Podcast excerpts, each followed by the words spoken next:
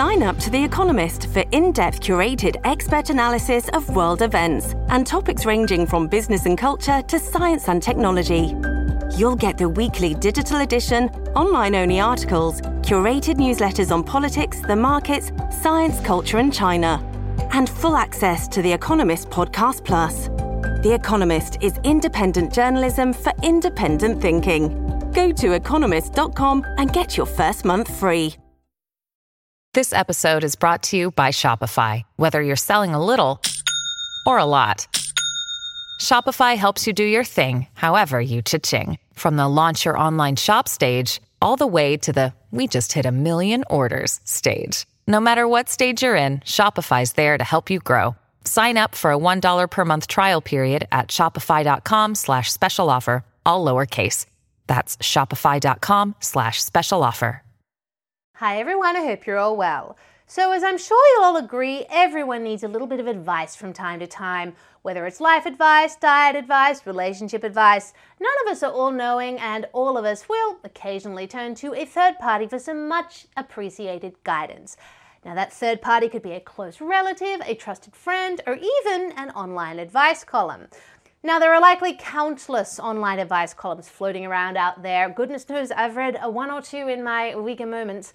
However, there is one online advice column that I cherish above all others. Not because of the good advice it gives, although to be fair, there are a few pearls of wisdom to be found if you sift through, but because the content is a little more interesting than your stock standard online advice offerings. In fact, I think you'd be hard pressed to find a more interesting one than the Dear Prudence advice column at Slate magazine. Slate is a super duper woke website, very anti Republican, anti conservative, really anti anything that's not of the far left. This means the Dear Prudence advice column is often packed with wokies asking for advice from the very, very woke Ms. Prudence which, needless to say, ends up creating some absolutely hilarious YouTube content for me. Yippee! Some of which I'm going to share with you right now. Today, we have two fabulously unfabulous offerings from our dear Prudence entitled Help! My friends think I'm a social justice sellout, and Help! I'm marooned in a conservative hellhole and desperate for progressive friends. Both absolute crackers, both absolutely eye popping. So, let's begin, shall we? Dear Prudence, in the past, every activist or action group I've been a part of has either fallen apart due to infighting or had people all be on exactly the same page about everything, usually the former. Typical wokies. To continue.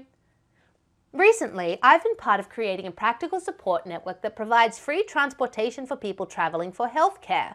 We are helping a lot of people. There have been a few instances where people in the group have clashed over what our policies should be in different situations due to some ideological slash personal differences in the group. We are a hearty mix of old school Dems, progressive liberals, socialists, and anarchists. What has been amazing is that we have actually managed to work through these issues. I've never seen this happen before, and I think it's because everyone in the group is very committed to the work. The problem is that some of my friends, not in the group, almost look down on me slash the group because of this. That's unusual and ominous. I confided in a friend that people in the group were having a heated but civil conversation about gender neutral language and reproductive rights, and she responded, LOL, F TERFs, burn it down. I genuinely don't know how to respond in these situations. Whoa! Whoa, whoa, whoa! That sure escalated quickly. I feel immensely proud that we are able to help people and that any differences we, we have, we are able to find a workable compromise on. But I feel like if I point that out, I'm defending the views of someone I don't necessarily agree with. Is there a good response? Should I just avoid getting into these conversations in the first place? Okay, so this is a valuable insight into the push for ideological conformity that is so prevalent on the left. Here is a person who not only seems to genuinely want to help people, but is succeeding in doing so through the process of civil debate, collaboration, and in group diplomacy. But all her wokey so called friend can do is diss this person for not giving fellow group members the proverbial finger because they disagree on one or two things. But that is the left for you. Ideological lockstep is everything to them. It's why they can be so nice to each other and then turn on a dime and say the most awful, insulting things to sometimes lifelong friends because they find they have some different political beliefs. It's really weird and it's a bit unnerving. So, what did Dear Prudence have to say to all of this? My first thought was that you are actually doing something to help people and should tell this friend to go to hell with their critiques about the debates you're having as you do it. And a lot of people agree with that. But I also had another nagging thought. Was my knee jerk reaction that these debates were not really harming anyone based on the fact that they don't cause me any pain in my personal life? I had to ask myself, would my response have been different if the heated but civil conversation had been about, say, the appropriateness of using racial slurs or scientific racism? Basically, I wanted to make sure I wasn't, on some level, selfishly deciding that someone arguing against gender neutral language was no biggie just because I don't go through life needing people to use gender neutral language about me and being at the mercy of people who refuse to. After all, I'm really not one for celebrating accommodating bigots by calling it having friends who have different views as if there's something heroic about that. So, Prudence actually makes a reasonable point here. It is very easy to dismiss an issue if it doesn't affect you personally. Having said that, when Prudence uses the word bigot, remember she's an uber wokey herself, and they tend to call anyone who has different views to them bigots. Which is why, from my experience, wokies generally don't have any friends who aren't also wokies. And if they do, they don't know that they're not also woke because those non woke friends either keep their views to themselves or just nod along and smile because they simply don't want the drama. Reading on. Also, the responses helped me see that there's a middle ground between your friend is ridiculous, there's nothing wrong with compromising with people who like to oppress others, and your friend is right, you should quit over this. Some of the responses that brought that into focus for me and actually made suggestions about what to say to your friend were emphasize the great outcomes of the program and talk openly about the frustrations of being part of an organization where you have to deal with these issues. Also, ask for advice. Ask the friends if they have any strategies to get the organization to make headway in these areas. I would love to hear what the answer is. I think the truth is, if your friend really, really cared about the people who are affected by the language she took issue with, she'd be too busy using her time to help them to nitpick and critique you.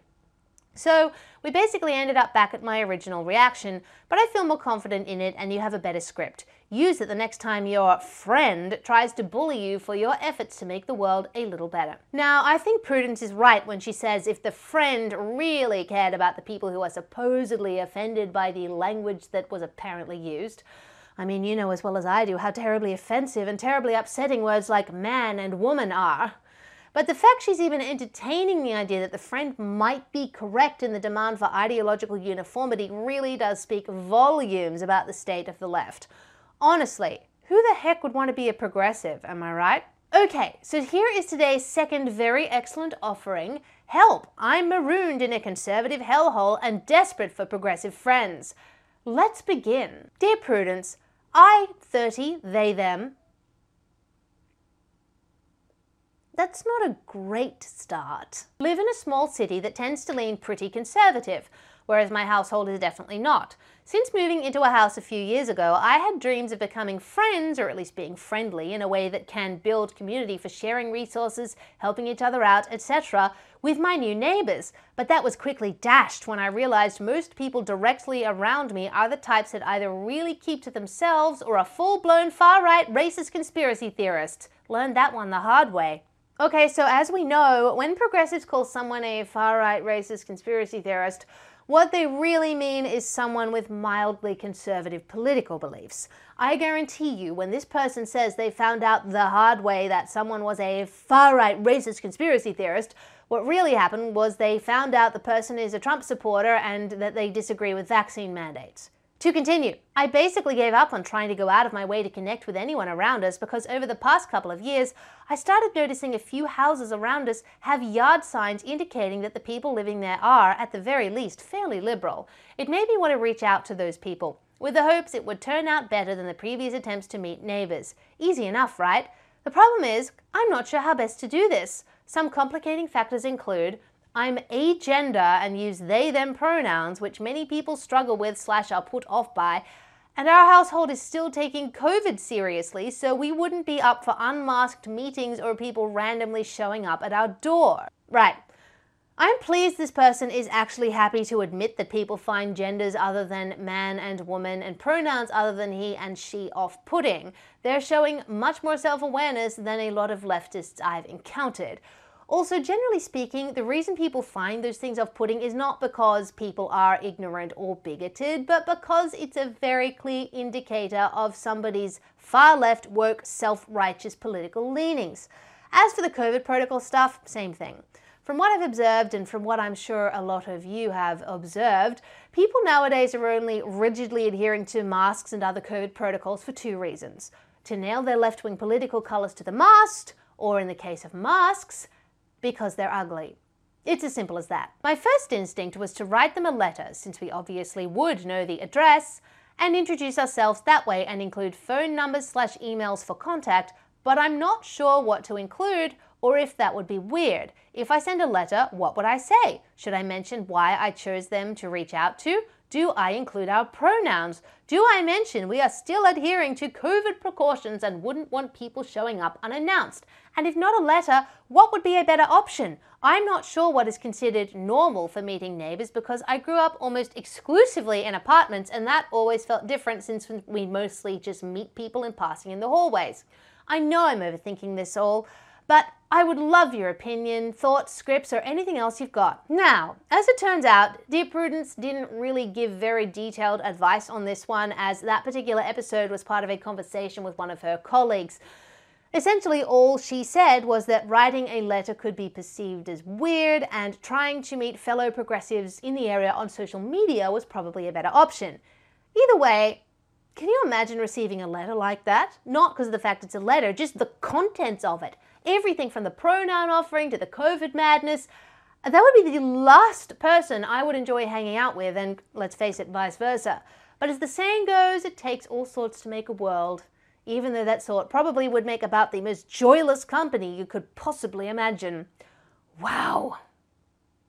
If you liked that video, please remember to like, subscribe, share, leave me a comment, and if you really, really liked it, then check out the video description for my subscribe star link and other ways you can support me.